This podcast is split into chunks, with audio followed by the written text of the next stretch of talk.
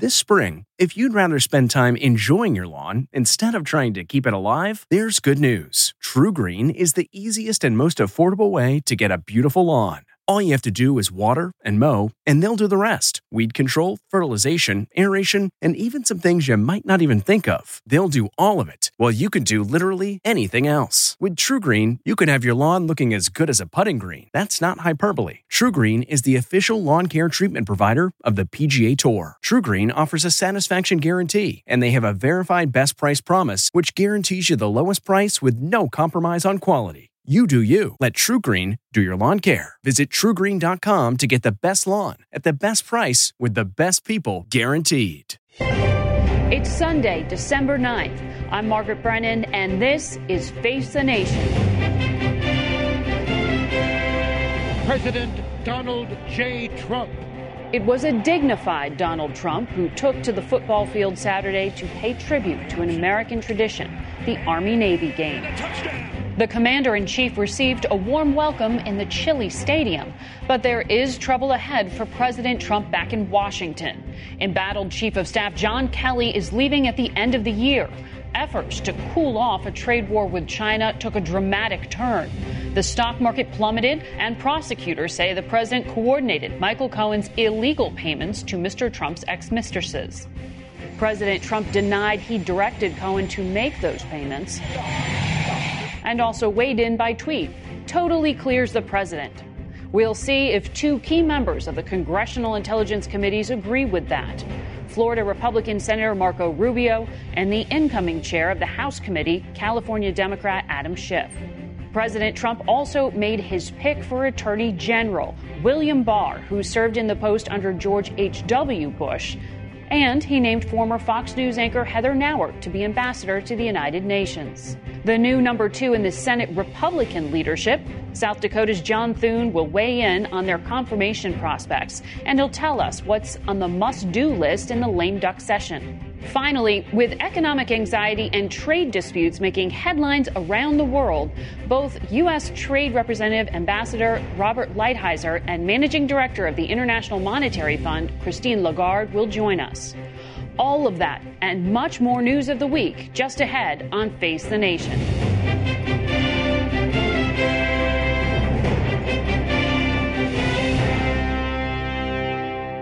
Good morning and welcome to Face the Nation. We've got a lot to get to today, and we begin with Florida Republican Senator Marco Rubio. He is in Orlando this morning. Senator, welcome to Face the Nation. Thank uh, you. Good morning. Chief of Staff John Kelly is set to depart the White House at the end of the year. He was often seen as sort of a force of stability. What will his departure mean in terms of being able to work with the White House and get things done? Well, I don't think it'll impact negatively in any way our ability to work with the White House or, or to get things done. I have a lot of admiration uh, for General Kelly. I've always found him to be a professional, someone who works hard and gets things done. And like every administration, you know, the, the president's, uh, there'll, there'll be changes in that position. It's a hard and difficult job. And, and um, so obviously he'll be missed. Uh, there's a lot of news in terms of the developments on the front of the special prosecutor. On Friday, federal prosecutors also said uh, that President Trump personally directed illegal payments through his attorney, Michael Cohen, to women who claim to have affairs with him. Uh, the president is denying all wrongdoing here. What do you make of these charges, and do you stand by him? Well, uh, remember, I think it's important to remind people there's that's two separate probes going on. I think you're in that case, you're discussing the one out of the New York, uh, the mm-hmm. prosecutor, the U S. Attorney's Office out of New York.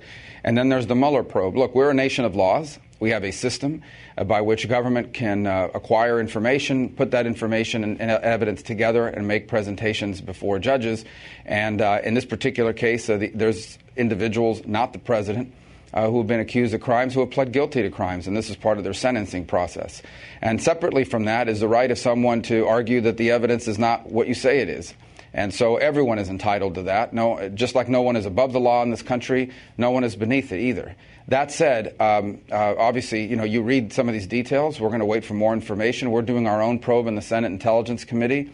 And I'm usually cautious about discussing the matter or the Russian interference portion of it because we're not done with our work yet. I can tell you this, that some of the things that have come out over the last couple weeks, particularly with regards to Mister Cohen, has have led the committee to go back and interview witnesses or to attempt to interview additional uh, witnesses again uh, based on uh, their testimony in the past. Clearly, these are things that are to be taken uh, into account and seriously, and I would caution everyone just continue to wait until all this plays out. But but it's important that, that we that this continue to move forward. So I understand you saying there that you stand by the president.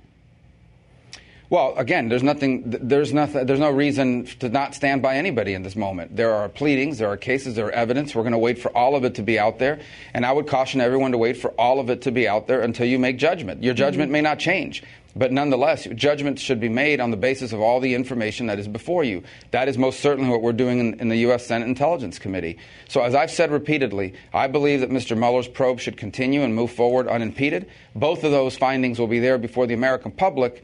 We'll see what it all shows when put together, and we'll move on from there and, and see what needs to be done. We also learned this week that former National Security Advisor Michael Flynn was cooperating with prosecutors on at least three investigations. Does that concern you? Well, uh, ultimately, the fact that he's cooperating with prosecutors, um, I think obviously it's good because on multiple fronts, gets, multiple investigations yeah. now. That was new information, a new development. Yeah. I'm interested in, in the truth. I want to know what happened. If, no, if someone didn't do anything wrong here, we don't want to be unfair and unjust. If someone did something wrong here, it is important in the interest of the country and the rule of law that those people be held to account. That's what I've always been in favor of, the truth, finding out everything that happened, making sure that we're not out there accusing people of things that didn't happen. And those are ongoing probes. And, and some of it we're beginning to see glimpses of, of pieces of information. I would argue that Mister Mueller probably has more information than the rest of us do, certainly the general public does. In your role on the Intelligence Committee, I know uh, this week we had a significant development with China, this extraordinary move of the U S seeking the extradition of a Chinese telecom executive from the firm Huawei. One of the last times you were on this program, you actually said that company and other Chinese telecom firms need to be banned from doing business in the United States. Are you going to try to introduce something in the new Congress to do that? one hundred percent, absolutely. And here's why. We have to understand Chinese companies are not like American companies, okay? We can't even get Apple to crack an iPhone for us in a terrorist investigation. There isn't a single company in China that doesn't have to do whatever the government tells them to do. They are legally required to do it.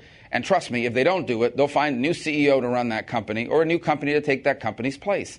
When the Chinese ask a telecom company, we want you to turn over all the data you've gathered in the country you're operating in, they will do it. No court order, nothing like that. They will just do it. They have to. But we you didn't have enough support that. on this last time. Do you now have the well, support of the White House now. to try to get American companies to stop having this part of the supply chain? I sure hope so. I hope we do, because I think both Huawei and Z T E and multiple other Chinese companies pose a threat to our national interests, our national economic interests, and our national security interests. And in the Huawei case, what they're accused of here, what she's accused of, is violating the Iran sanctions. So at a minimum, we should be doing to them what we did to Z T E when they violated uh, the sanctions law, and uh, which included not having access to American suppliers. And I hope that's what will happen. That's what we're encouraging the administration to do as soon as possible. Uh, the president did make a nomination for Attorney General William Barr. He has made some past comments regarding the Russia probe that some view as prejudicial. Uh, what do you make of that, and does he have your support? Well, I can't comment on whether I support him or not yet. I haven't even begun to review his qualifications or his record in the past. I know he's been through the Senate process before. I'm going to watch the uh, judiciary process very closely. At the appropriate time, I'll meet with the nominee and, and get my own take on it, and then I'll have a decision to make. I, I generally do not uh, support nominees for the most part unless I know them personally and well until they have worked their way through the committee process. So I, I know he's gone through this process before. There's plenty of Uh, record out there for us to review before we make that decision. Uh, so right now, you know, I, I don't know if I support him or not. I, I, I hope I can, because I think that's an important role that we need to fill. But I need to learn more about the nominee and about what he's done in the past uh, before I can make that decision. What about the U N ambassador? You may need to learn more about her, but does Heather Nauert uh, have the kind of credentials needed to be America's representative at the United Nations? You know, I think she's been at the State Department now for almost two years. She's traveled extensively. I most certainly think she has the ability to do the job well, which is to be America's advocate in this international forum. Again, she will go through a Foreign Relations Committee. We'll have a chance to interact with her, ask her questions privately and publicly, and then make that judgment. Should it be cabinet uh, so level I don't go- position? Well, again, I'll have to meet with her. She'll have to go through our committee before I can answer that question for you. She's just been nominated. I don't know her well. Uh, I don't know much about her work, and I know she's been the, the spokesperson at the State Department, but the things you're asking me is, does she have detailed knowledge of foreign policy to a level that will allow her to be successful at the United Nations? I don't know. Uh, I need to meet with her. She needs to go through our committee and answer questions, and then I'll be able to make a judgment on it. Um, and, and so I'm sorry. I mean, I'll have to wait until I be able to do all that to tell you one hundred percent whether I can support her or not. Senator Rubio, thank you for joining us this morning. Thank you. We want to turn now to California Congressman Adam Schiff, the top Democrat on the House Intelligence Committee. Welcome to Face the Nation. Thank you. Uh, the filing made Friday uh, by federal prosecutors in Manhattan references individual one about thirty times. Individual one is President Trump, uh, and it appears to link him to campaign finance violations. It doesn't charge him with any wrongdoing, though. What's your takeaway? My takeaway is there's a very real prospect that uh, on the day Donald Trump leaves office, the Justice Department uh, may indict him, uh, that he may be the first president uh, in quite some time to face the real prospect of jail time. We have been discussing the issue of pardons that the president may offer to people or dangle in front of people. Uh, the bigger pardon question may come down the road as the next president has to determine whether to pardon uh, Donald Trump. Uh, now, I think the, the prosecutors in New York make a powerful case against that idea. Uh, all the arguments they make about Michael Cohen, the idea that while people were out walking precincts and doing what they should do in campaigns, uh, the rich and powerful seemed to live by a different set of rules. So this was the argument for putting Michael Cohen in jail on these campaign violations. That argument, I think, was equally made with respect to individual one, the President of the United States. The president's attorney, Rudy Giuliani, says, though, that uh, this can't be a campaign finance violation because of the precedent set. He cites specifically um, what happened with former vice presidential candidate and Democrat uh, John Edwards, who used campaign funding to cover up an affair. What do you make of that defense and interpretation? Well, it's clear the Justice Department here uh, is making the argument that the principal purpose of these payments was to affect the election. Mm-hmm. Uh, and Cohen has admitted as much. Um, I think in the case with Edwards, there were problems of proof. Here, it appears the Justice Department doesn't think there's any problem of proving that this was intended to principally affect the election. Uh, and to have uh, the Justice Department basically say that the President of the United States not only coordinated but directed an illegal campaign scheme that may have an, had an election-altering impact is pretty breathtaking. But that was just one of the things we learned from Michael Cohen this past week. The president denies any wrongdoing and has a very different interpretation uh, of these filings. But what is the bottom line in terms of what this could mean for him? You are going to be uh, having the gavel in the House Intelligence Committee in the new year. Do you believe all of this adds up to meet the standard for an impeachable offense? Well, I think we have to look at the campaign law violations in the context of other allegations of wrongful conduct by the president. We also learned from Michael Cohen that at a time during the campaign when Donald Trump was the presumptive Republican nominee, and he was telling the country he has no dealings with Russia, in fact, they were having private conversations seeking to enlist the Kremlin's help in a project that could make him tens or hundreds of millions of dollars. Uh, a project that might need Putin's approval, while they were arguing that sanctions on Russia should go away. Um, that's pretty breathtaking, and, and we need to keep in mind that what Mueller is telling us, what the Southern District of New York is telling us in these filings, is not even the most significant evidence they have, which they're continuing to redact. Um, so you think you need to wait for more evidence before you say this meets the standard for an impeachable offense? You, you, your colleague, Jerry Nadler of New York, has said in his book, this does meet the standard. Well, I, I think we need to wait till we see the full picture. Now, the, the question that's presented just by Michael Cohen's plea right. and the Justice Department filing is, is a crime directed and coordinated by the president, which helped him obtain office, sufficient to warrant his removal from that office? Um, that's a legitimate question to ask, but I think we need to know what's the quality of the proof on that. Uh, right now we have the Justice Department expressing its view, and we have Michael Cohen with his testimony. But I think we also need to see this as part of a broader pattern of potential misconduct by the president. And it's that broad pattern, I think, that will lead us to a conclusion about whether it rises to the level to warrant removal from office. When you get the gavel in January on House Intelligence, will you ask for Michael Cohen to come forward and answer some of the questions that now are being raised? Uh, we will, and we're already in touch with his counsel. We hope to bring him back. Uh, he can shed not only light on this, but one of the most uh, intriguing bits of the sentencing memo was the special counsel's representation that Michael Cohen has evidence concerning officials at the Trump Organization. On the issue, the core issue in Mueller's investigation, that core issue is collusion or conspiracy. Mm-hmm. Uh, and so who are those Trump Organization officials? Are they family members of the president? What is the evidence they have? It looks like this is separate and apart from the evidence on the Trump Tower Moscow deal. Uh, so we'll certainly want to know about that. The deal that never went through, we should say. Yes. And, and, and finally, um, it's clear from the filing that Michael Cohen, Uh, in the preparation of his false testimony to Congress, circulated um, that among people affiliated with the administration or White House. What that may go to the obstruction of justice issue. If you're calling him to testify again, what is going to make you believe that this time he's not lying? Well, certainly the special counsel believes that um, at a certain point, point, Michael Cohen made the decision to be honest about uh, the issues that the special counsel is interested in and that we're interested in. Now, we'll make our own judgment about that, but have great respect for Bob Mueller. And if he feels that Cohen is uh, confiding now honestly about it, uh, that's a pretty good indication that's what he's doing. The president did make his nominee uh, public today, or this week, I should say, for Attorney General William Barr. Uh, there have been some questions raised about past statements he's made defending the president's decision to fire former F B I Director James Comey and other things. Does this add up to enough reason for you to be concerned, or do you think he can be the chief law enforcement officer of the country and oversee this probe without impeding it? It's certainly reason for concern. No, no there's no question about his qualifications for the job. He's already had the job, uh, and I think there are a great many people who thought highly of him in that position. But his comments about Comey, uh, his comments about uh, the composition of Mueller's team, his comments most concerned to me, frankly, that it's perfectly fine, essentially, for a president to recommend prosecution of his political rivals, and what's more, justice ought to look into that. Those kind of comments raise questions about bias uh, and about judgment.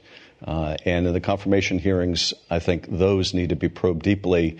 I think the Senate also needs to exact a commitment from him that he will not interfere in the Mueller investigation uh, and that he will be sure that the Mueller report is ultimately made public. Congressman, thank you very much. Thank you. We'll be back in one minute with the new number two in the Senate Republican leadership.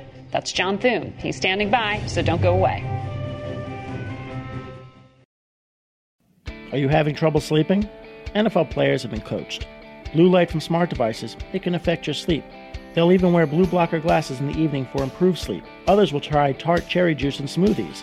Not only can it help fight inflammation, but to help you sleep, it's got high amounts of natural melatonin that's beneficial for sleep. The other night, my girlfriend told me I was snoring way too much, and even the earplugs weren't helping. So the next day, she took me to a Sleep Number store, because if I was snoring, at least she could get a good night's sleep on a Sleep Number bed. Sleep Number beds allow you to adjust on each side to your ideal firmness, comfort, and support. The Sleep Number three sixty smart bed senses your movement and automatically adjusts to keep you sleeping comfortably through the night. With Sleep I Q technology inside the bed, it tracks how you're sleeping so you can know every morning how well you've slept and gain insights for your best sleep. Experience the smart, effortless comfort of the Sleep Number three sixty smart bed. Find your competitive edge with proven quality sleep from nine hundred ninety-nine dollars. Sleep Number is the official sleep and wellness partner of the N F L. You'll only find Sleep Number at one of their five hundred seventy-five Sleep Number stores nationwide.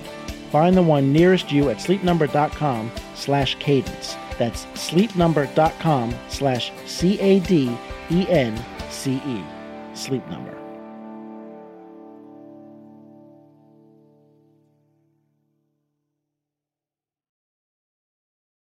We go now to South Dakota Senator John Thune. He will be a Senate Republican whip when the new Congress convenes in January, and he joins us this morning from our C B S affiliate, K E L O, in Sioux Falls. Uh, Senator, welcome to Face the Nation. Good morning, Margaret. Uh, question for you to start off here is uh, based on the news we learned this week surrounding uh, some of the legal problems with the president. Uh, federal prosecutors in Manhattan said uh, that his personal attorney uh, made illegal campaign finance payments at the direction of Individual One. Specifically, prosecutors say Individual One, President Donald Trump, made payment in coordination with and at the direction of Individual One. So everything that Michael Cohen paid for, prosecutors say, was directed by the president. Uh, what do you make of this filing? The president says it exonerates him. It's a sentencing filing, uh, Margaret, but I think, and you, a couple of your former guests have already suggested this, that it is important until we uh, await, um, you know, the additional evidence that comes out. And the uh, special uh, counsel, Robert Mueller, and his team continued to, to do their work. Uh, but I think at this point we have an incomplete picture. And I think at this point the president, as you know, as, as you said earlier, has denied uh, some of these uh, allegations that have been made. Uh, Michael Cohen obviously has plenty of incentive now to cooperate, and uh, the representations that he makes, I think you have to, uh, you know, there are going to be some questions raised about those as well. So I guess my view is that uh, let, let's wait. This thing is still uh, not complete. Until it is complete, I think it's probably um, mostly speculation on the part of uh, those of us who are not privy to all the details that uh, the Mueller uh, investigation are looking at. Uh, well, this was specific to the prosecutors in uh, Manhattan uh, in terms of those specific right. charges. Uh, but uh, moving on here. Correct. Yeah, but I think it's the same same thing. I mean, they're, they they've got this is a this is still um, we don't know all the facts until we know all the facts. I think it's important, probably not to to, to draw any judgments, but uh, we'll know in due time. You have a big job now. As we introduced you, you're going to be uh, the whip here. How quickly can you get President Trump's nominee to be Attorney General, William Barr, confirmed? What is the timeline we're looking at here? Well, there's certainly a process and confirmation hearings. Uh, you know, the name gets submitted. Obviously, there's some background checks. It uh, shouldn't be all that difficult. This is someone who has a long record and Uh, public life and uh, also has held this position previously. Uh, my guess is that uh, when it's all said and done, if it when it comes to a vote in the full Senate, that he'll have uh, strong support. I would hope that he would have strong support from Democrats in the Senate as well as Republicans. He is, uh, we know, very qualified, and I think has a uh, proven record of accomplishment as a lawyer, both in the private sector and his Uh, work in the, in government as well. So, but we we will await uh, the process, allow it to move forward, and uh, the confirmation hearings to get underway. Um, but I would suspect his prospects would be pretty good, at least if you looked at it at this point. We're trying to handicap it. Mm-hmm. Uh, well, let's talk about what's happening in the next few weeks, uh, what some call the lame duck here. There is some work you still need to be able to get done.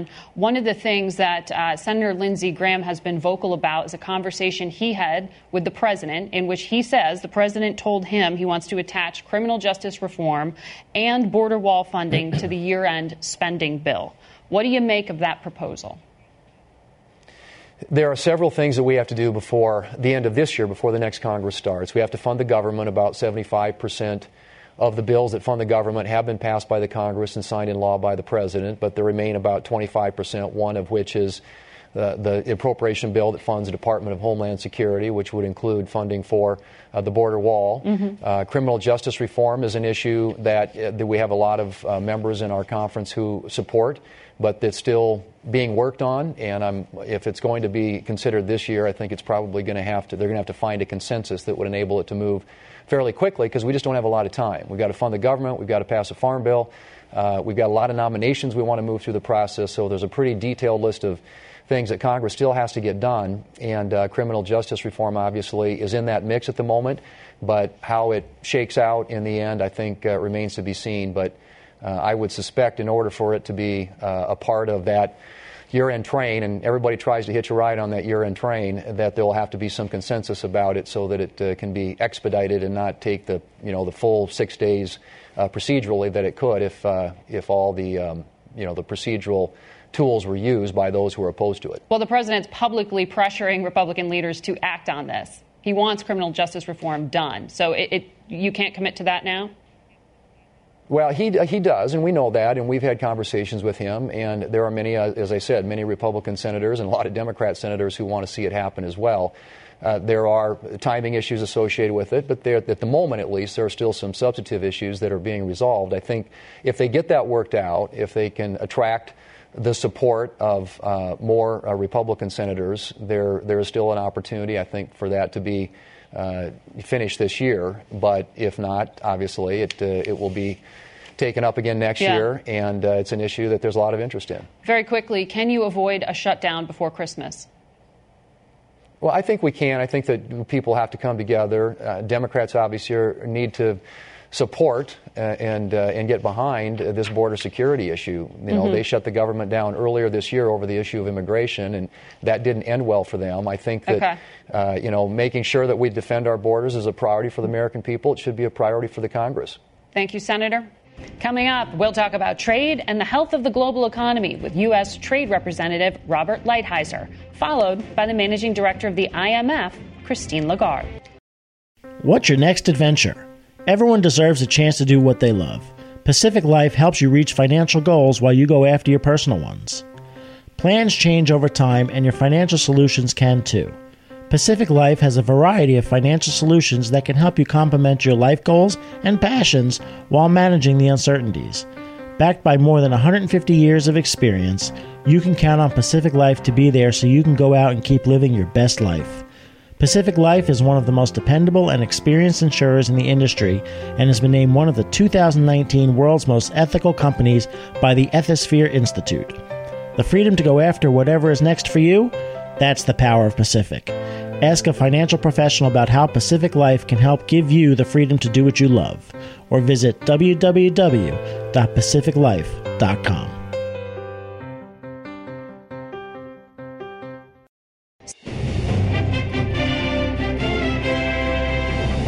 To Face the Nation.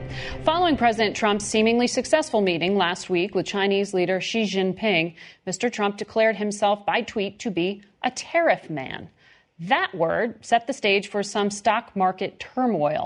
Uh, major U S market indices took about a four percent plunge, and there are other uncertainties weighing on the markets, including questions about American interest rates. We'd like to now welcome to Face the Nation Ambassador Robert Lighthizer to the broadcast. He is the U S Trade Representative, uh, obviously a very key voice in these talks. Uh, but I want to quickly get to a matter of domestic politics first. Uh, the New York Times is reporting that you are one of the candidates being considered for the chief of staff job to uh, step into the role being vacated by John Kelly. Is that a job you want? I mean, let me say, first of all, I love um, John Kelly. You'll, in your whole life, you won't meet fifty people with his qualities of character and grit and uh, and determination and devotion. And so I really think it's, he's done a great job for the president.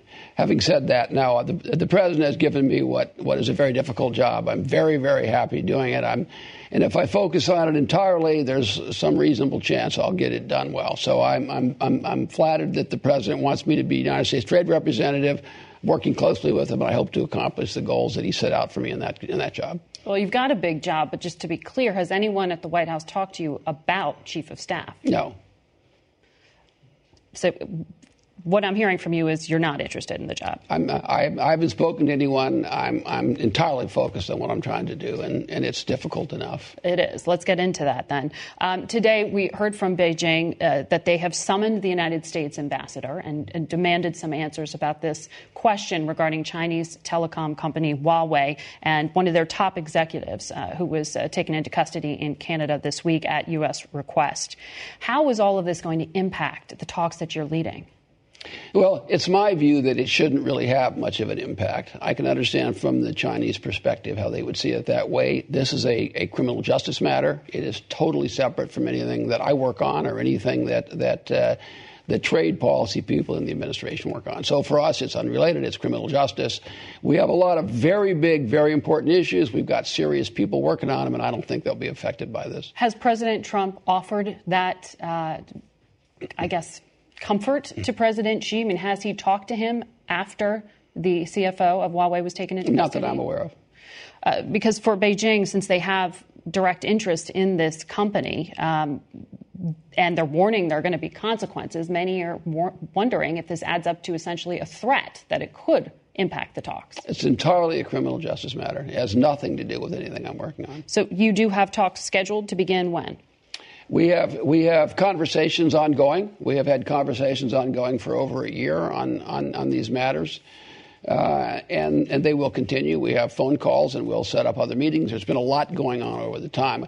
I really think with all this talk about a trade war, it's important to pull back for a second and say that trade really has increased very much in the last year. It's not down. It's up. Exports uh, are are are really up. Imports are up, which I'm not as happy about, but imports are up. Trade is up.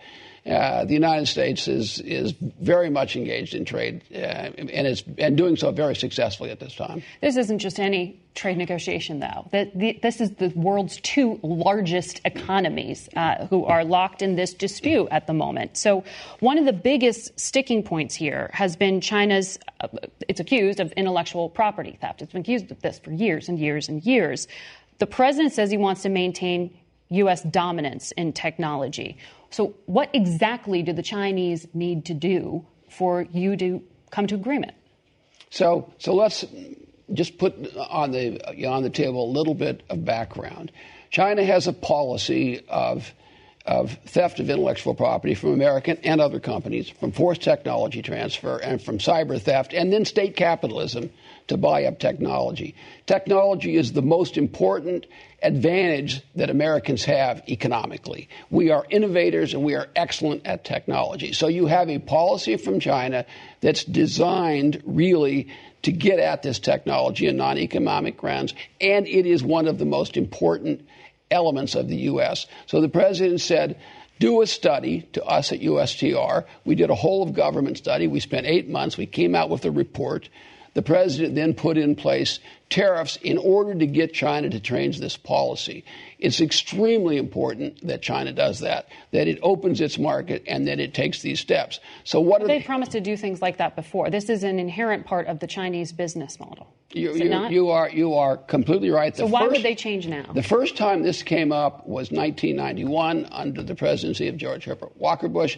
In the last six years of the Obama administration alone, they made ten independent claims or commitments to get rid of some of these things. I believe the reason is now this president has a determination that past presidents have not had. He realizes the seriousness of it. We've, we've followed a different strategy. It's not just a dialogue strategy. It's a strategy of tariffs and taking hard lines. And this president is determined. In addition to that, I think he has a very good relationship with President Xi, and I think that will be another positive factor. But but in this case, w- what what we need, we need structural changes and we need market opening. So we need agricultural sales and manufacturing sales and the like, and we need structural changes on this fundamental issue of, of non-economic technology transfer. And what happens if they don't agree to that, is these sweeping changes? I mean, should the U S consider a ban on Chinese technology companies? I mean, you had Senator Marco Rubio on this program saying that he wants to introduce legislation in the new Congress to do something like that. Well, right now, the way this is set up is that at the end of ninety days, and once again, this is, as you say, years, but even in our case, over a year of negotiations. At the end of ninety days, these tariffs will be raised on two hundred billion dollars from, from ten percent to twenty-five percent if we don't get a satisfactory solution. My hope right now is to focus on that. If there's a deal to be done, we'll make it. The president wants us to make a deal. But as you say, it has to be verifiable. It has to be monitored. It can't be just vague promises like we've seen over the last twenty-five years. So you, you have until March, but you could extend these talks. That's not a hard deadline. As far as I'm concerned, it's a hard deadline. When I talk to the President of the United States, he's not talking about going beyond March. He's talking about getting a deal. If there's a deal to be gotten, we want to get it in the next ninety days. The tariffs you're talking about don't have to do with technology, though. In the technology space, will you take action against Chinese firms? Should we expect more actions like the arrest of the Huawei C F O? I know you say that the crime doesn't directly link here, but there are those who say Chinese telecom should be completely banned from American companies. Well, it's not my position that we should ban telecom from uh, from China into the United States. It certainly is true that there will be continuing criminal justice matters. It'll go on. It'll come up. There's been a number of indictments. There's been a number of actions in this space generally. For me, those are separate. They're separate from the negotiations. We're looking for structural change, and we're looking for market access. That's what we're looking for. The criminal justice process will continue. We have an independent system, as you know, in this country. So when the markets open tomorrow, can they be reassured that these talks with Beijing are happening and that you're making progress? They can be reassured that if there is a deal that can be made that, that will require or uh, assure the, the, the protection of U S technology, the very heartbeat of all of our economy. It's not just technology. It's everything from services to manufacturing. Even farming is a technology industry now in the United States. We will protect that technology and and and get additional market access from China. If that can be done, the president wants us to do it. If not, we'll have tariffs. That is a very big if. It, it, it will. We'll see. Certainly, there's a long. It's it is a very important matter, and there's a long history of, of having things not work out. So you're right. Uh, very quickly, the free trade deal you did renegotiate, which is with Mexico and Canada, the U S M C A, new NAFTA. How quickly will that move through Congress? Well, there's a process under the Trade Promotion Authority, so I'm expecting in the next months that it will have a vote on. I would say this in is... In the new the, year. With, certainly within the next few months. This is the strongest and best trade agreement the United States has, has ever negotiated. It's the biggest. It's one point two trillion dollars worth of economy, worth of trade. It's the best on labor. It's the best on manufacturing. The I P protections are unheard of in the past. We have we have currency provisions in there. We have this whole digital trade, financial services. There's a lot of very, very important innovation in here, built on things that people have done in the past. It's the most far-reaching Uh, agreement the United States has ever negotiated, and I believe will be a model for future negotiations. When will, po- when will the president withdraw from the existing NAFTA that he has said he's going to do? We'll see that. That's, that's a decision that's up to the president of the United States. All right. Thank you very much for coming on, Ambassador. We'll be right back on Face the Nation with the managing director of the I M F, Christine Lagarde. Memories make us laugh and cry. And sometimes cringe when we look back at our fashion choices. But in between flashbacks of bowl cuts and dad jeans, our memories are fading, and so is the old media that holds them. Hi, I'm Adam Baselogger. And I'm Nick Mocco, and we're the founders of Legacy Box. Legacy Box is the easiest and safest way to preserve your family memories. Here's how it works. Fill Legacy Box with your outdated media. We professionally digitize and send them back on D V Ds, thumb drive, or the cloud. Look, those forgotten home movies, V H S tapes, film reels, and photos are degrading right before your eyes. Experience peace of mind and enjoy reliving the glory days. Join more than half a million families who have already trusted Legacy Box. Save your memories today. Visit legacy box dot com slash save, and for a limited time, get forty percent off your order. That's legacy box dot com slash save for forty percent off. legacy box dot com slash save. Yesterday marked the fourth consecutive Saturday filled with protests and riots in France, all sparked by French President Emmanuel Macron's economic policies. Charlie D'Agata reports. Good morning, Margaret. Once again, we witnessed scenes of chaos, destruction, and anger here on the streets of Paris. And these yellow vest demonstrations were held elsewhere throughout the country. They overturned cars, set them on fire, tore plywood off storefronts, and clashed with riot police who fought back with water cannon, tear gas, and stun grenades. The Interior Ministry said today more than twelve hundred people were arrested. That is unprecedented in this round of rioting. one hundred twenty people were injured, none said to be that serious. We saw a heavy police presence here in Paris, eighty-nine thousand security personnel deployed throughout the country. Now, away from the Champs-Élysées, we saw the protesters had smashed windows. They lit fires to barricades. We even saw some young people looting some shops. Now, these yellow vest demonstrations began weeks ago in a protest of a fuel tax hike. President Emmanuel Macron has scrapped that idea, but now there's this whole spectrum of complaints from people that we spoke to, largely having to do with low wages, high taxes, and a distrust of the government. Many are calling for Macron to resign. His approval rating has plunged to around twenty percent.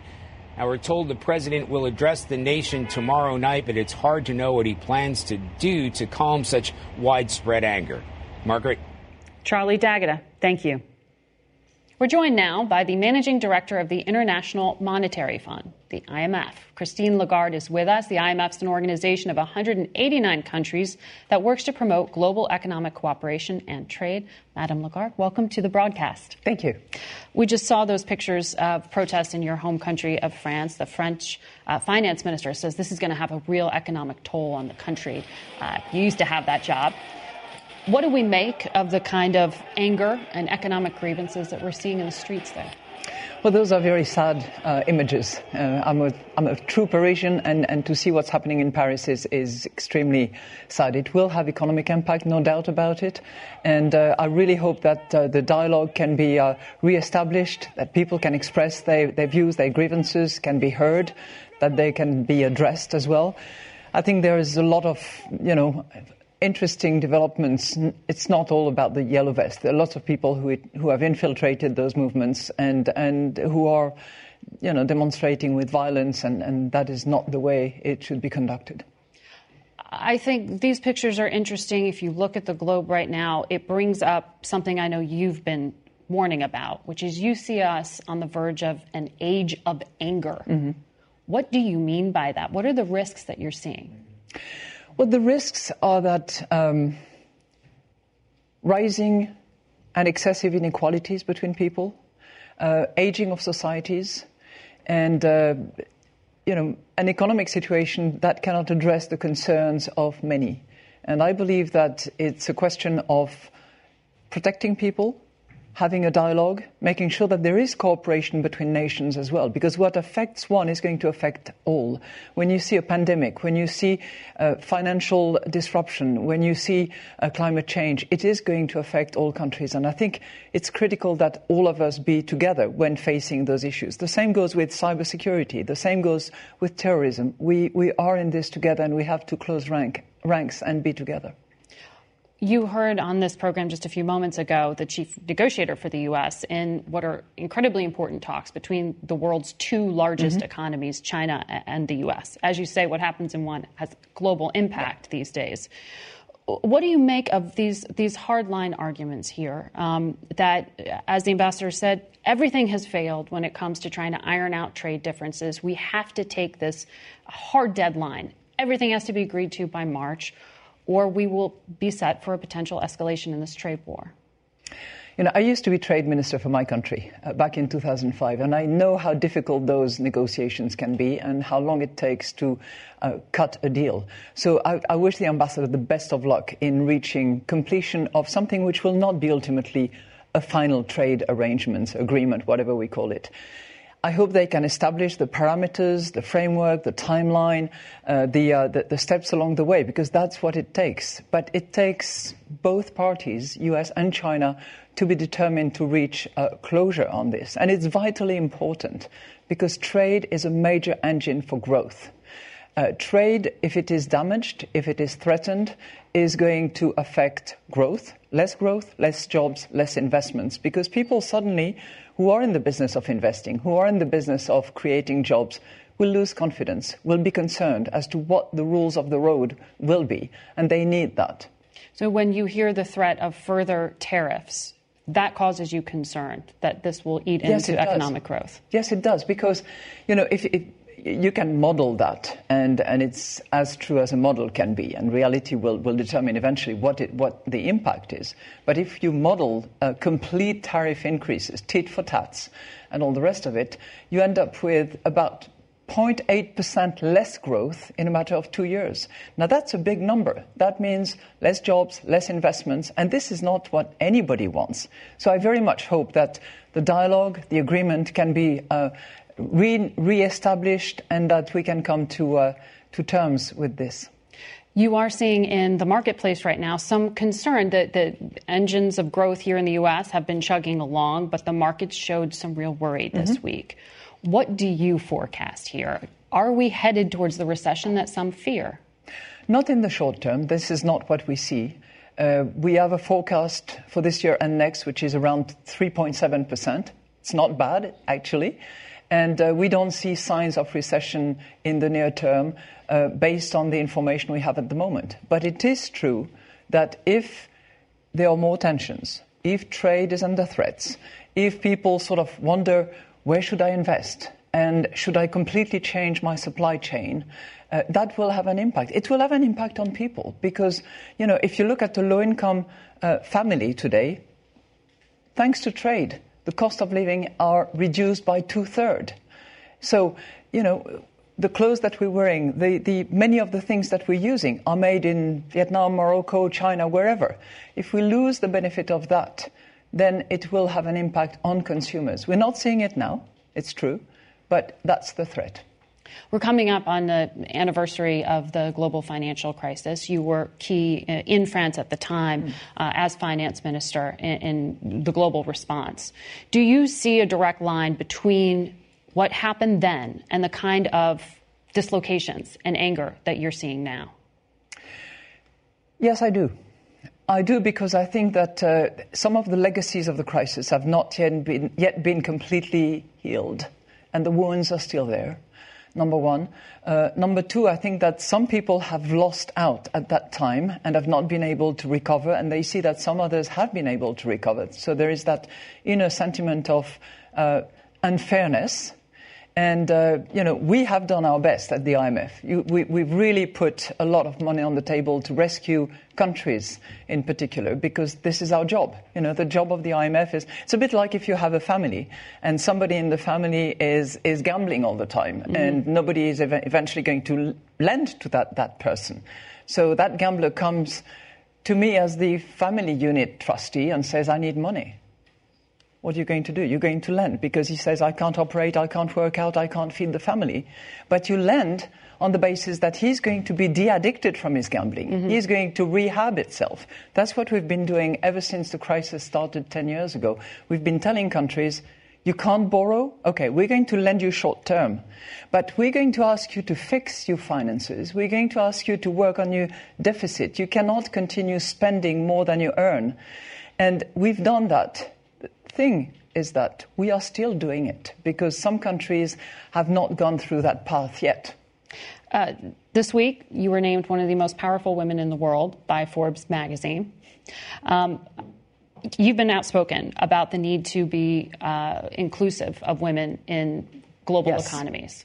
What was that? What does that actually quantify at? Like, what does it add up to to have more women in the workforce? I'll give you two numbers. In this country, in the U S, if there was equal uh, participation of women in the labor market, G D P would be up by five percent. If it operated in the same way in India or in Egypt, for instance, G D P could be up by twenty-seven percent. So this is not small numbers. It's a, it's a big addition to an economy that we want to grow and where we want jobs to be created. Women can be a phenomenal force for uh, growth, for our economies to do better, for more prudence as well. Women are known to be a lot more prudent and less uh, risk takers, mm-hmm. which sometimes is not a bad idea. But I would like to celebrate one thing. Chancellor Merkel is now being replaced at head of the party by another woman. That doesn't happen very often. So no. I'd like to take and, my hat off to her. And it's certainly an economic engine there in Europe. Thank you very much, Thank Madame you. Lagarde. We'll be right back with a report from Yemen. Stay with us. I used to think that all diet and weight loss plans were the same. Well, not anymore, because I found Noom. Noom is a new and totally different approach to losing weight and getting healthy that uses psychology and small goals to help change your habits. So it's easy to lose the weight and keep it off for good. Noom combines the power of technology with real human support, offering as little or as much help as you want along the way. And since Noom is an app, it's always with you and easy to use, which makes it super easy to stay on track and reach your goals. Plus, it's really simple to get started. Just go online, answer a few quick questions, and they'll create a personalized program just for you. Noom helped me lose my old way of thinking about food and dieting. So what do you have to lose? Visit Noom.com slash podcast, N-O-O-M dot com slash podcast, and start your fourteen-day trial today. Like they say, change your habits, change your mind, and change for good with Noom. Before we go today, we want to take a look at Yemen, site of what the United Nations has warned is the world's worst humanitarian crisis. Senior foreign correspondent Elizabeth Palmer, producer Agnes Rowe, and cameraman Ian Robbie are in Yemen for C B S News. Here's their report. Here in the coastal city of Aden, there is no fighting. It's the government of Yemen, elected before the war, that's in control. One of the cruel contradictions of Yemen's civil war is that there's plenty of food in stable areas like this, at least for people who can afford it. And that's just one thing Prime Minister Abdulmalik Mateen Saied, two months into his new job, has to try to fix. There's a real catastrophe, hunger looming. Yes, that's what's happening. Is it manageable? Can you can you deal with it? We try to deal with it. It's catastrophe now. A catastrophe caused by fierce fighting. Yemeni government troops have Saudi Arabia's military backing against Houthi fighters supported by Iran. The Saudis' ruthless bombing campaign relies on U S weapons and intelligence, though that may be about to change. The Americans are uh, backing away from the Saudis in the wake of the murder of Jamal Khashoggi. Is that going to hurt you? If the U S want to stand with Yemen, they should decide. It's an important location and uh, country. They have a relation with the U S for decades. So you're really saying that there's a, a big role for America to play directly with the Yemeni government, yes. Not going through the Saudi. The United States cannot ignore the uh, Iranian regime, what's doing into the region, and Uh, let them do what they want in Yemen. The fact is, the Yemeni people are trapped in a regional power struggle between Saudi Arabia and Iran. The Prime Minister's government is clearly on the Saudi side for military and financial reasons. But his plea to the U S is, don't let your distaste for Saudi Arabia lead you to abandon us. But the war rages on with cruelty and abuse on both sides. If there's any hope for the Yemeni people, it rests with peace negotiations going on right now in Sweden, where the two sides are actually still talking. Our Liz Palmer in Yemen. That's it for us today. We'll see you next week. For Face the Nation, I'm Margaret Brennan. Today's guests were Republican Senators Marco Rubio of Florida and John Thune of South Dakota, U S Trade Representative Robert Lighthizer, I M F Managing Director Christine Lagarde, and California Democratic Congressman Adam Schiff. The executive producer of Face the Nation is Mary Hager. This broadcast was directed by Allison Hawley. Face the Nation originates from C B S News in Washington. For more Face the Nation, we're online at face the nation dot com, and you can follow the show and C B S News on Twitter, Instagram, and Facebook. Face the Nation is also rebroadcast on our digital network, C B S N, at eleven a.m., three p.m., and six p.m. Eastern every Sunday. If you like Face the Nation with Margaret Brennan, you can listen early and ad-free right now by joining Wondery Plus in the Wondery app or on Apple Podcasts. Prime members can listen ad-free on Amazon Music.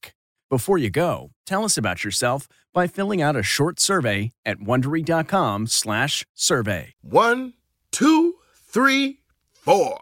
Those are numbers, but you already knew that. If you want to know what number you're going to pay each month for your car, use Kelly Blue Book My Wallet on AutoTrader. They're really good at numbers. AutoTrader.